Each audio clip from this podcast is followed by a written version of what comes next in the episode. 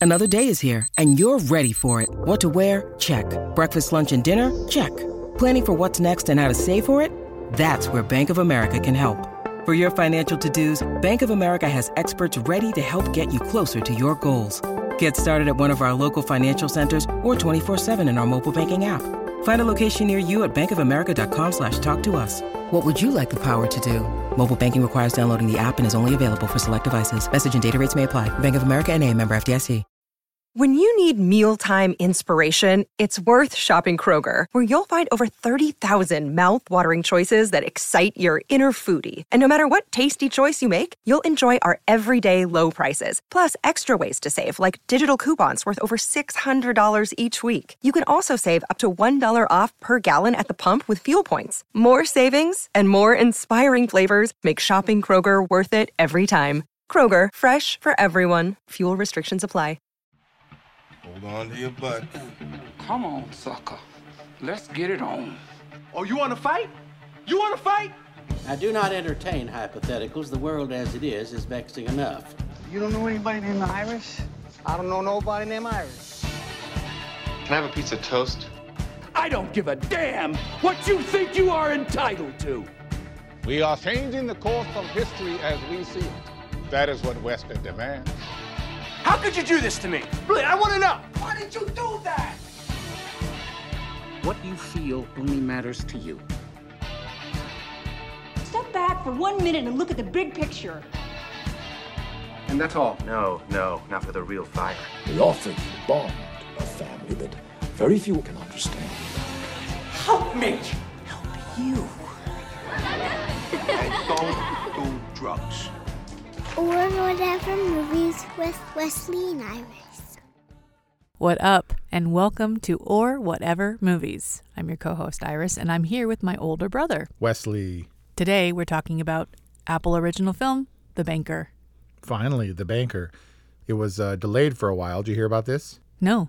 Yeah, the son of Bernard was a producer on the film and, and kind of instrumental in bringing it to the screen, the little screen, and uh, then got hit with abuse allegations. And so Apple abruptly canceled its release and held off for all of three months.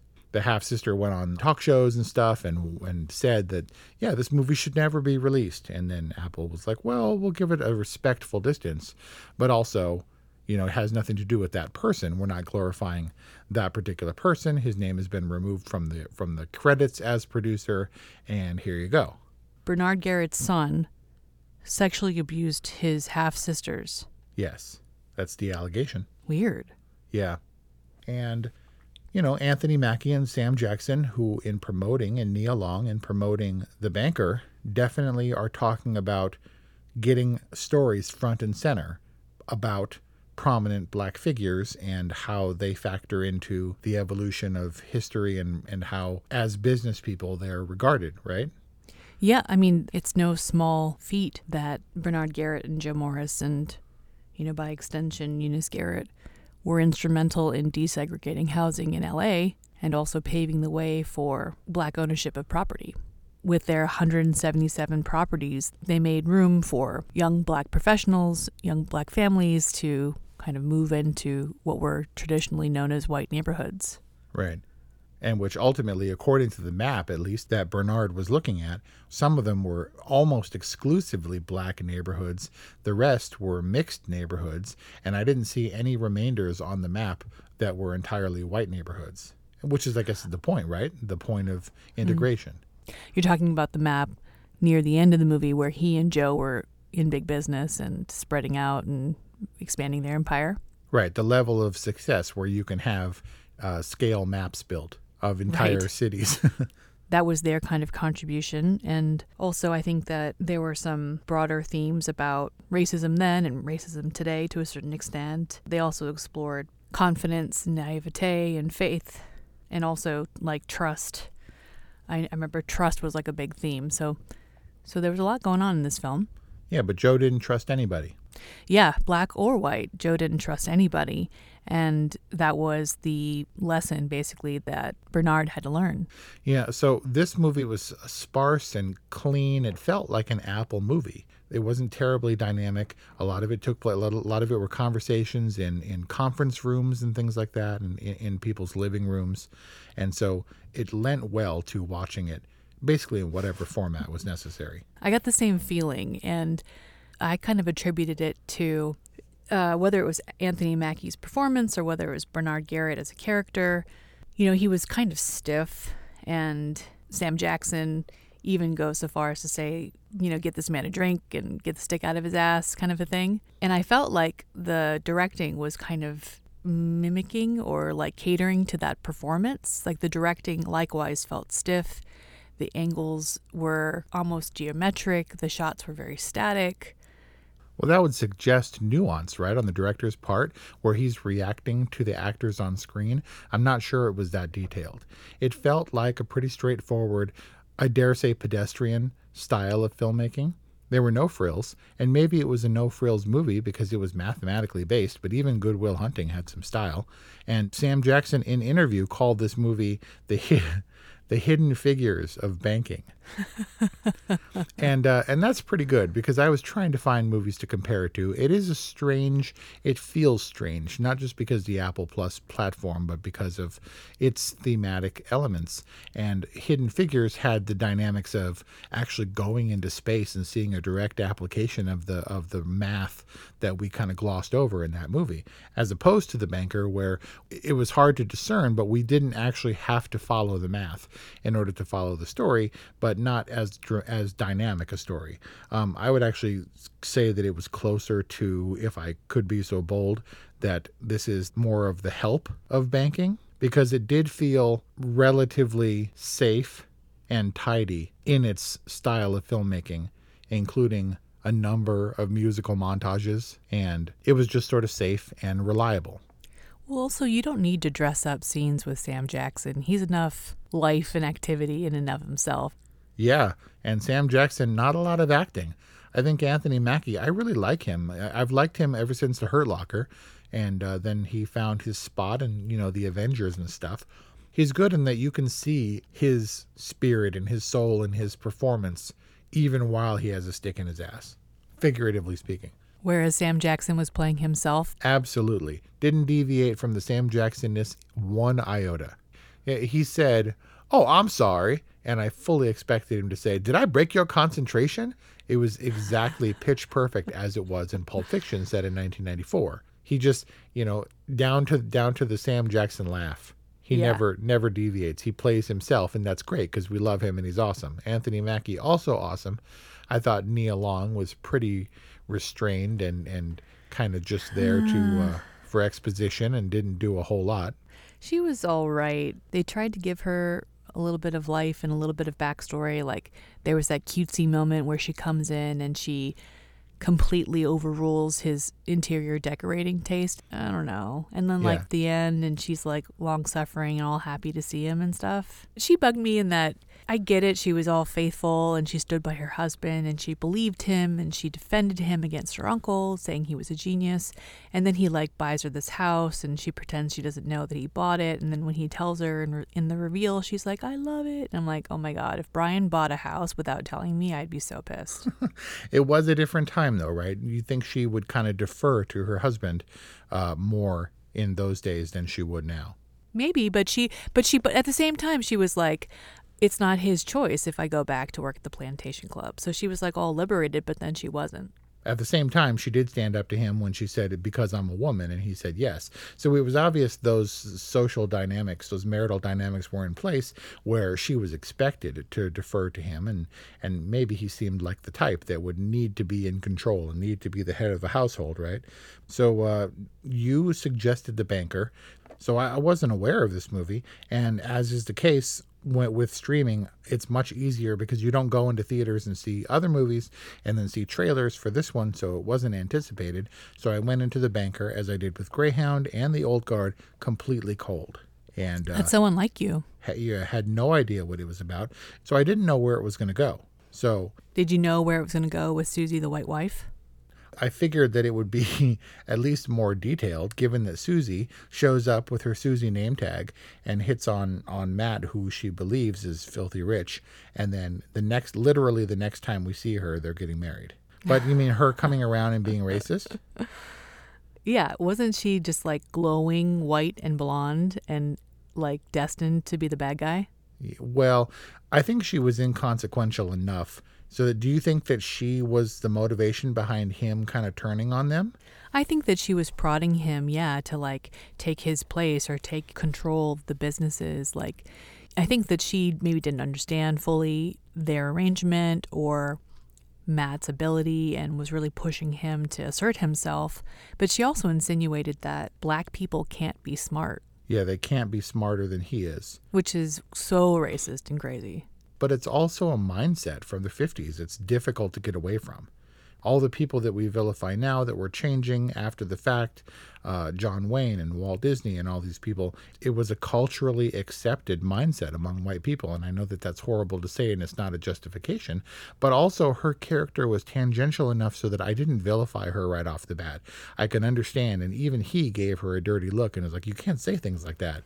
Right, because he had had all this experience with Joe and and Bernard and knew without a shadow of a doubt that they were way smarter than him. Uh, experience that she didn't have. So she can possibly be forgiven her transgressions or her indiscretions, whatever the case. I didn't see her as the the the evil mastermind behind his turn, which in itself was weak because if it was a betrayal, if we can even call it that, it was a pretty soft betrayal. Bernard seemed to have made his peace with it pretty early on. They had their agreement that he would buy the Bahamian houses and that he would get himself off the hook for 50 years. Right. And so that was Dakota, but we didn't know it going in. And we didn't know that he contacted him. We didn't even know 100% that he had 50 he was staring at 50 years on the table until it was revealed after the fact. Oh, that's a good point. All we knew is that he was turning, and when he did, it was kind of soft, and it wasn't like, you know, I've been playing them all along, anything like that. And that softness and timidity in making a dramatic turn for this movie for the purposes of, of really driving home the point that they were prosecuted for crimes that, that the Matt character was responsible for is indicative of a larger problem in this movie, I think, because as I said, I went into it cold, didn't know where it was going. He was a real estate tycoon and hardly a banking tycoon, but they spent so much time on the real estate, and it was also part of the card at the end where they talked about how they transformed the housing, the integration of, or the, the desegregation of housing. But that wasn't the focus of this movie. His real estate ventures weren't the focus of this movie because while that was noteworthy, it seemed like the focus was using his real estate position in order to leverage his knowledge of how to acquire buildings, uh, specifically bank buildings, to purchase banks in his hometown where he couldn't get ahead and then move to LA so that he could help other black small businesses and families get ahead to close the wealth gap to end financial discrimination so that they could be prosperous productive citizens. I mean, isn't the whole point of the movie that he went home and used his anger and his frustration and everything he had learned and directed it, directed that at solving the problem that had driven him out of the South to begin with? Yes, although it seemed more of a whim than a strategic culmination of a plan. And that whim was motivated by frustration and anger. It seemed almost like up the principle of the thing. And Joe told him in no uncertain terms, this is a bad idea, because on paper it is a bad idea. Now, this is me speaking from an experience where I thought that he was, you know, a, a, a smart, calculating business person who wasn't going to let the the man keep him down in terms of expanding his wealth in the way that his intelligence would allow him to do and then to go back to Texas and stir the pot seemed like a bad idea. They kind of made a leap into banking.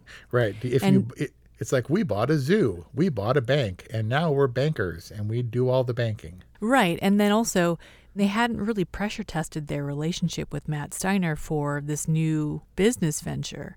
Like they did so much preparation getting him up to speed to be a front for real estate investments, but suddenly he's the president of a bank we got a whole montage of him learning where he was like, Boy, you got a car, you're rich to me.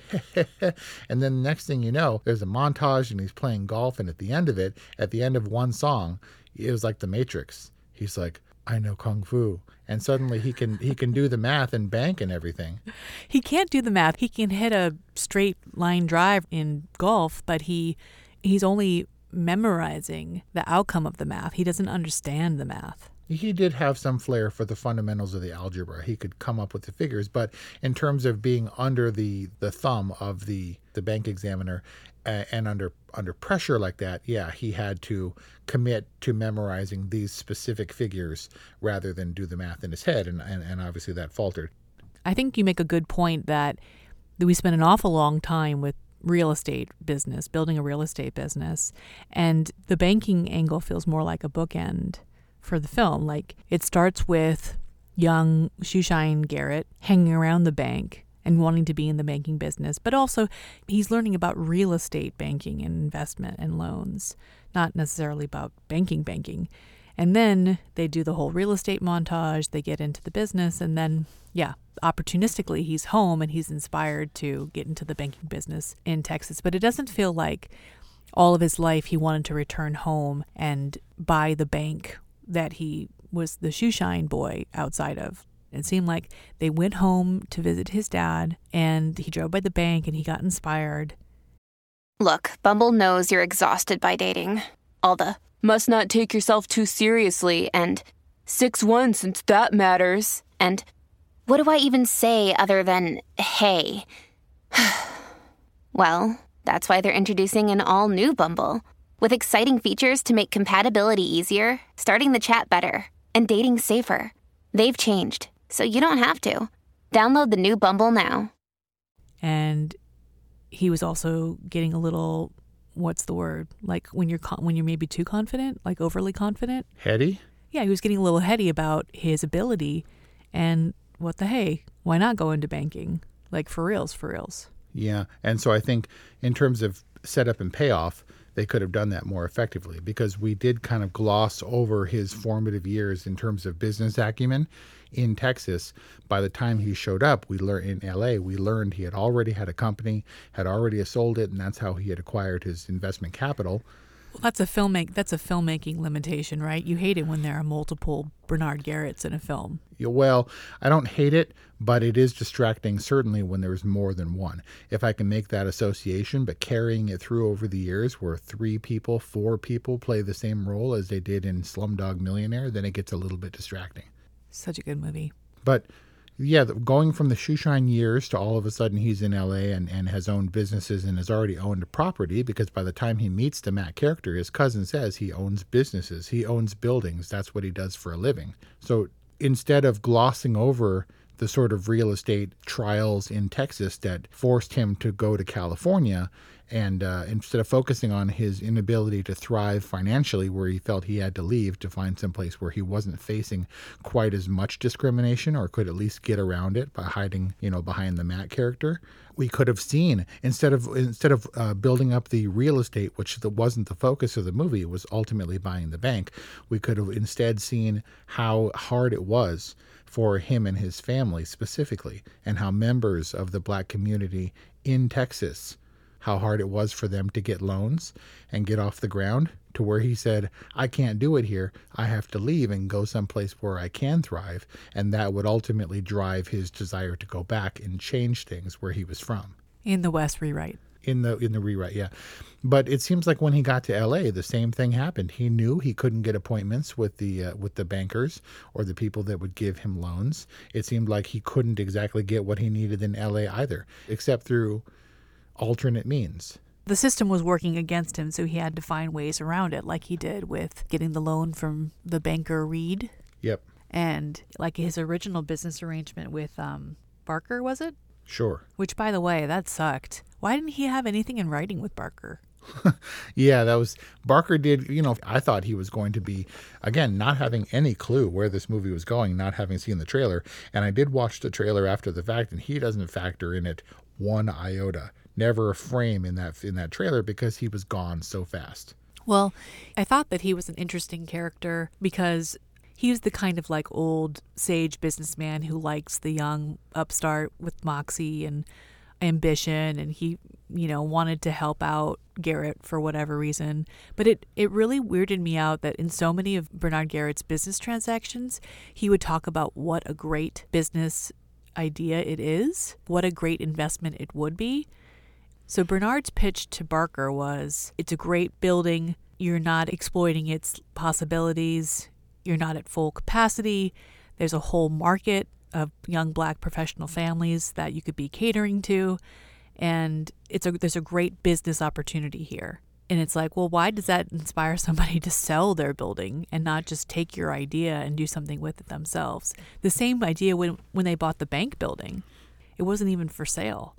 So like don't you have to go in with like a very enticing offer for them to even consider it and yet they were going back and forth and negoti- negotiating the sale of the bank building. But, uh, you know, like many things, the Barker character was unceremoniously disposed of and forgotten about entirely. Unfortunately, that business agreement between them, the handshake agreement, was also forgotten about by his racist wife. Right. None of it felt particularly fleshed out. It felt convenient for the purpose of moving it along. And a lot of times, the overtly racist ninnies that appear in these kinds of movies, like the tenant in Barker's original building, like they seem so caricature and they seem so convenient to convey the theme. But I also, uh, that's my impression that it's like, seriously, were people really like that? And then I think, well, people were probably really like that because people are like that today. In the South, for sure. Or even in LA. It reminded me of that video where the crazy white woman is berating the Asian looking woman in Wilson Park in Torrance. Oh, man. Torrance, our hometown. Our hometown. And there's this racist woman saying how her family's going to kick this other woman's ass because she's from some Asian country and because she's exercising in the park. Now, as before, people are encouraged because they feel backed and supported by culture, which would perpetuate the racism and the behavior where they would be able to say things directly to Bernard's face or to the lady's face. You know, it was unmasked, unvarnished racism, right? Just like, you can't be here, boy. It's like, Jesus. Yeah. So maybe they're caricaturish, uh, again, like The Help. Um, that said, knowing that this whole thing was racially charged from the beginning, I did feel some tension going through. Granted, The Banker is an awfully boring title, but I was also waiting because it was so racially charged for the other shoe to drop, where I thought, okay, we're in a stage where Johnson is vice president. JFK is still alive. Uh, Martin Luther King Jr. is still alive. But once these people die, there's going to be a racial shift and there's going to be some upheaval and things are going to go pretty badly. I was really afraid that that was what was going to cause everything to come crashing down around their heads at the end of Act Two. The cold open set up where the film was going. Well, yeah, but I had no context for that. Frankly, I was like, all right, there's a courtroom setting, and then we cut away with no real context for what he's about to do. Yeah. We didn't know that he's about to testify on his behalf in his defense for a trial that would ultimately send him to prison. I can totally see the um, socio historical context, right? That there would be some broader racial shift or movement that would affect you know their story but it seemed like it was just all leading toward the courtroom scene where we eventually find out he has to make a decision right if he's going to play the political game and basically take a deal or if he's going to stand up for what's right the principle of it and use that as a platform for his message why is it so important for you to keep us down why is it so important for you to discriminate against an entire nationality an entire race. race of people? Yeah. yeah. So you felt like this was a boring, like it's a boring premise at the outset with a boring title, but did you feel like it was a boring movie? Did you feel like it was an important movie? I think that the importance of the message was undermined. They prevented laws from being put in place that would prevent black business owners from getting loans and distributing loans in a way that didn't make other people feel comfy but they didn't institute change as much as they prevented change in the wrong direction. They stood up for what was right, and that makes them heroes. even if they were going to be put down for their troubles, even if they were going to go to prison unjustly for crimes that technically, if things were illegal, and that's where things got hazy as well, as to whether or not Bernard or Joe did anything illegal, they definitely hid behind you know what they could in the paperwork and they did some angling and strategizing but even for what Matt was doing Bernard warned him that that could be constituted as fraud, but I'm not even sure he was doing anything overtly illegal. It seemed like the white people were pissed that the black people had control right under their noses of white people's money. And as such, they were going to make an example of them, even if they had to make an example of Matt to do it and put him away right? Even if they didn't do anything specifically wrong, they still did enough in white people's eyes to be sent to prison. And while uh, the Matt character got off scot free, but Rosa Parks didn't stand up and whoop some ass on the bus. She just refused to move. And they refused to adhere to the rules that would have prevented them from prospering. They changed the game subtly. I came to understand that, like, these kinds of stories are important because the way kind of Hollywood works right now is you know, you have to be a saint. You have to be a Martin Luther King Jr. or a Muhammad Ali or a Harriet Tubman to have a movie about you if you're black. Whereas you can run a marathon and have a movie if you're white. Which, you know, millions and millions of people do. And I'm not saying that the banker gets a pass just because smaller historical black stories need to be told but I agree that they need to be told. Yeah, and Sam Jackson produced this movie. You know, he had heard the story, and Anthony Mackie had the story, and they both strongly felt that it needed to be told. I'm glad that it's a vehicle specifically for Anthony Mackie, who, as far as I know, hasn't really carried a successful movie. He's been parts of ensembles and he's been pretty strong supporting wise. Sam Jackson can do anything. That doesn't mean he has to do anything, but he chose this story and wanted to both be involved uh, as an actor and as a producer, which lends itself to, you know, the idea that it's a fairly strong concept that he believes in. But also, George Nolfi, director, definitely a white dude and so messages, sure, but not an entirely black film, all black cast or all black filmmakers. You know what I mean? Right. Whatever needs to happen to get it to the screen. And I don't think it suffers because it has a white director. I don't think it has a tremendous amount of style because of this particular director. But yeah. So one last question. Did the whole glasses thing work for you? The whole the idea that was he trying to look more intellectual because that's just silly. But then again, nowadays kids wear glasses that don't have lenses in them because of it's a style choice. Yeah, that happened to Elton John too. He wore glasses because he wanted to have a signature style, and then it messed up his eyes enough so that he had to permanently wear glasses. Self fulfilling. Sorry, it's dumb to wear glasses when you don't have to. As a person who did have to wear really thick glasses for a long time, the second I could get them off my face, I did so. I just don't know why it was a story point or like a big deal. I like, don't know. He he's not wearing his glasses. Yeah, he doesn't have to wear his glasses. Never had to. and like bum bum bum. right. So my last question is: Was the Bahamas ending real? Did they go off and live happily ever after in huts side by side in Margaritaville? Brian had the exact same question. Like, do you, th- you know, is that historical that they had houses in the Bahamas? Like, I don't know.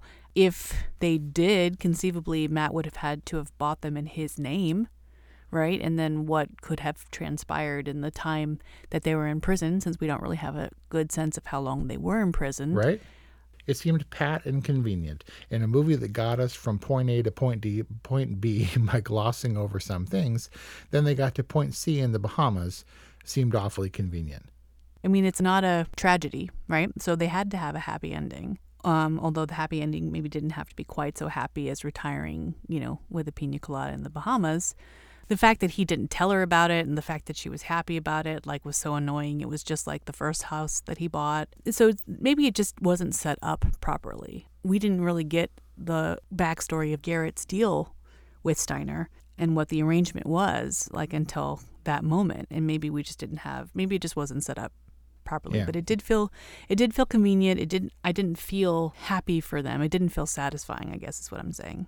The ultimate resolution didn't seem to be satisfying or proper in that this story would have all the pieces needed for a dramatic movie with real weight and concept of consequences. So does that affect your rating? In a way, it's it's part of a larger problem with the movie. I give this movie an all right rating. It was enjoyable, timely, messages were important, and these unsung heroes of culture, like the hidden figures, needs to be told. And maybe those stories aren't always glossy. Maybe they were embellished as they might have been with their Bahamas happy ending here for dramatic effect. But whatever the case, I'm glad it was told. Well, I was going to say that The Banker was an okay movie, but I think given its context, not only on Apple TV Plus, but also socio-politically, I think it's an important film, so I think it was good. Good. We are in agreement. So that was our talk on The Banker. This is our second Apple TV Plus review. We hope there'll be many more. Give us a call. Let us know what you think. 818 835 0473 or whatever movies at gmail.com. Thank you for listening. We really appreciate all of our Patreon patrons and your support. We'll see you next time. Miles, are you ready to record our promo for season two of the Wanna Bet podcast? David, have you ever seen a grown man naked? Miles, we're not here to quote lines from Airplane. We're here to tell people that season two starts August 18th. But I like Airplane. I know you do, but Wanna Bet is a sports betting podcast. Each week we bet $1,000 on the NFL teams and games that we love. Well, that sounds like fun. It is fun. And last year you picked over 60% of your games correctly. How'd you do? We're not talking about that. We are telling people that they can find us every Friday. So no more movie quotes. Roger, Roger. Electricast. Are you passionate about saving the planet for future generations? Do you want to learn how to do it? If yes, then you need to tune in to the Nature Back podcast. It's a talk show covering the changing world around us, from renewable energy, sustainable agriculture, circular economy, to ESG and social innovation. Don't miss this opportunity to discover how you can join the movement and make a difference. Subscribe to the Nature Back podcast today on your favorite platform and get ready to be amazed. Electricast.